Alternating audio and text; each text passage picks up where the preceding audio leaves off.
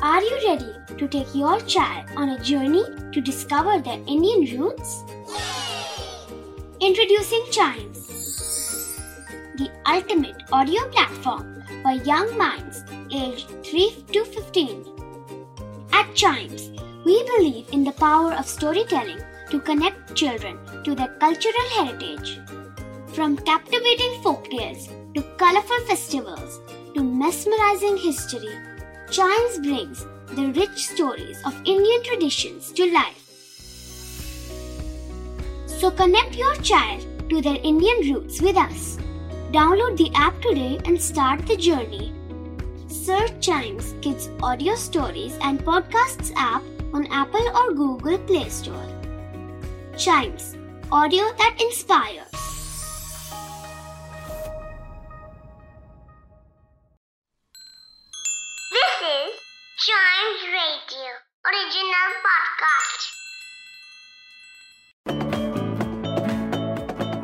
इंसानों की उड़ने की ख्वाहिश सदियों पुरानी रही है, जिसका सबूत देने की ज़रूरत है। ऐसा मुझे नहीं लगता। इतिहास की खाक छानने अगर हम निकलेंगे तो ढेरों ऐसे किस्से हमको मिलेंगे, जो इंसानों के आसमान में उड़ने की कोशिशों को बयां करते होंगे। जिनमें से कुछ कोशिशें विफल रही होंगी तो कुछ ऐसी भी कोशिशें हैं जो सफल भी हुई, और ऐसी ही सफलता की एक निशानी है हेलीकॉप्टर। तो आइए आज के इन्वेंटोपीडिया के एपिसोड में हम जानते हैं कि कैसे और कब हेलीकॉप्टर का इन्वेंशन हुआ। इंसानों ने आसमान में उड़ने के लिए 1903 में ही एरोप्लेन का आविष्कार तो कर लिया था, लेकिन उसकी कुछ लिमिटेशंस भी थी, जैसे उसे टेक ऑफ़ और लैंड करने के लिए एक ट्रैक या फिर हवाई पट्टी की ज़रूरत पड़ती थी, और दूसरा, वो एक जगह पर हवा में ठहर कर होवर नहीं कर सकता था। अब मैं ऐसा भी नहीं कह रहा हूँ कि वो एरोप्लेन कामयाब नहीं था। वो मशीन आसमान के सफ़र का पर्पस पूरा कर रही थी। लेकिन फिर भी अगर आसमान में उड़ने के लिए एक और ऑप्शन मिल जाए तो उसमें बुराई भी क्या है? तो बस, इंजीनियर्स ने एक जगह से उड़ने और बिना रनवे के लैंड करने वाली मशीन को बनाने की इच्छा लिए एक्सपेरिमेंट को करना जारी रखा, जिसके लिए उनके सामने बहुत सी प्रेरणा भी थी। तो दोस्तों, इतिहास में हमें हेलीकॉप्टर की तरह रोटरी ब्लेड पर उड़ने वाली चीज़ का सबूत 400 सीई में चाइना में मिलता है, जहाँ पर एक खिलौने को हेलीकॉप्टर के प्रिंसिपल पर उड़ाया जाता था, जिसमें ट्रेन को खींचा जाता था, जिसकी मदद से खिलौना घूमता और उस पर लगे ब्लेड की बदौलत उसे लिफ्ट मिलती और वो हवा में उड़ने लगता। और फिर फिफ्टीन सेंचुरी में the great Leonardo da Vinci ने अपनी कल्पना से एक हेलीकॉप्टर का भी डिज़ाइन बनाया। उनके हेलीकॉप्टर को हेलिकल एयर स्क्रू के नाम से जाना गया, जिसकी पंखड़ियाँ कुछ कुछ स्पाइरल शेप की थी। हालाँकि ये कल्पना उनकी कागज़ तक सीमित रही, लेकिन उसने इंजीनियर्स को भी एक ऐसी मशीन का ख्वाब दे दिया था, जिसकी मदद से वो हवा में उड़ सकते थे। और उसी ख्वाब के साथ इंसानों ने अपनी कोशिशें जारी रखी।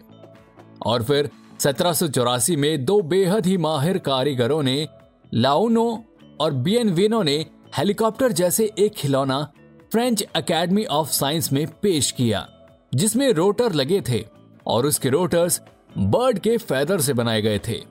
और ये एक ऐसी कोशिश थी जो ख्वाब से हेलीकॉप्टर को निकालकर हकीकत में तब्दील कर रही थी। लेकिन अब तक रोटर ब्लेड के प्रिंसिपल पर उड़ने वाली मशीन सिर्फ़ खिलौनों के रूप में ही मौजूद थी। और उनके सहारे उड़ने में हमें लगभग 50 साल से भी ज़्यादा का वक्त लग गया। जी हाँ 1843 में सर जॉर्ज कैली ने एक हेलीकॉप्टर बनाया, जिसके रोटर ब्लेड को एक इंजन से पावर मिलती थी, और ये पहला कामयाब मॉडल था। और इसी के चलते सर जॉर्ज केली को father of fixed wing flight का खिताब मिला। और बस उसके बाद एक से बढ़कर एक हेलीकॉप्टर के मॉडल बनना शुरू हो गए। जिनमें से कुछ तो सिर्फ़ कागज़ पर रह गए, पर कुछ कामयाब हुए। जैसे 29 सितंबर 1907 को ब्रेगे ब्रदर्स ने एक फिजियोलॉजिस्ट और एविएशन पायनियर चार्ल्स रिचर्ड के गाइडेंस में 45 हॉर्स पावर वाला जायरोकॉप्टर वन बनाया, जिसके फ्रेम स्पाइडर वेब जैसा था और इसमें चार रोटर ब्लेड के सेट्स लगे थे और जायरोकॉप्टर के बदौलत वो भले ही सिर्फ़ दो फीट ही सही लेकिन उड़ान भरने में कामयाब रहे थे। हालाँकि उसकी उड़ान पूरी तरह से बेकाबू थी और वो जल्द ही डिसबैलेंस होकर ज़मीन पर आ गया था। फिर उसी साल नवंबर में पॉल कार्लो नाम के एक साइकिल निर्माता ने साइकिल के बेस पर रोटर ब्लेड लगाकर उड़ान भरी, जो ज़मीन से एक फीट तक ऊपर उड़ पाए और उनकी ये उड़ान सिर्फ़ 20 सेकंड तक ही थी। लेकिन इन छोटी छोटी उड़ानों ने इंसानों के वर्टिकल फ़्लाइट का सपना हकीकत कर दिया था। जायरोकॉप्टर के अलावा ऑटो गायरो भी हेलीकॉप्टर का एक कामयाब डिज़ाइन रहा। ऑटो गायरो के डिज़ाइन में पारंपरिक प्लेन्स की तरह विंग्स होते थे बट फ़्लाइट के लिए रोटर का यूज़ होता था। 1912 में डेनिश इन्वेंटर जेकब एलहेमर ने पहली फ़्लाइट ली, लेकिन ये फ़्लाइट उड़ना कम और उछलने जैसा ज़्यादा था। और इन्हीं सब इन्वेंटर में एक नाम था इगोर सिकोर्स्की, जो यूएस बेस्ड एविएशन इंजीनियर थे। और इगोर भी हेलीकॉप्टर के डिज़ाइन पर लगातार काम कर रहे थे। उन्होंने एविएशन में एक से बढ़कर एक इम्प्रूवमेंट किए। जैसे उन्होंने पानी में उड़ने और लैंड करने के लिए एयरप्लेन के डिज़ाइन में सिग्निफिकेंट तब्दीलियाँ लाई थी। और अपनी इस कामयाबी के बाद ईगोर हेलीकॉप्टर पर काम करने लगे। और कई फेल मॉडल के बाद उन्होंने 1939 में वी एस थ्री नाम से हेलीकॉप्टर का एक मॉडल तैयार किया। वी एस थ्री में उन्होंने हल्के मेटल का इस्तेमाल किया, जिसकी वजह से हेलीकॉप्टर का वज़न कम हो गया था और इसमें 65 हॉर्स पावर का इंजन लगा दिया। रोटर ब्लेड को हेली के सेंटर में पोजीशन किया गया था और हेलीकॉप्टर को मनूवर के लिए ब्लेड को प्लेन के विंग्स की तरह डिज़ाइन किया गया था, जिसे लेफ़्ट राइट मुड़ने के लिए यूज़ किया जा सकता था। और साथ ही उन्होंने हेलीकॉप्टर के बैलेंस को मेंटेन रखने के लिए टेल पर रोटर ब्लेड भी लगाए थे। और उनका ये मॉडल इतना ज़्यादा स्टेबल था कि इगोर सिक्योर्स की वो पहले इंसान थे जिन्होंने हेलीकॉप्टर की बेहद ही कंट्रोल फ़्लाइट ली थी। और इगोर सिक्योरिस्की का बनाया हुआ हेलीकॉप्टर इतना परफेक्ट था कि आज भी वी एस थ्री हंड्रेड के बेस पर हम मॉडर्न हेलीकॉप्टर डिज़ाइन करते हैं। तो दोस्तों हेलीकॉप्टर के इन्वेंशन में कुछ माइलस्टोन इस प्रकार रहे। फिफ्टीन सेंचुरी में लियोनार्डो दा विंची की बनाई हुई कल्पना हेलिकल एयर स्क्रू जिसने हमारे इन्वेंटर्स को हेलीकॉप्टर बनाने के लिए प्रेरित किया। 1843 जॉर्ज केली द्वारा बनाया गया पहला हेलीकॉप्टर डिज़ाइन, जिसके रोटर ब्लेड को एक इंजन से पावर मिली थी। 1907 जायरेकॉप्टर की दो फीट की उड़ान।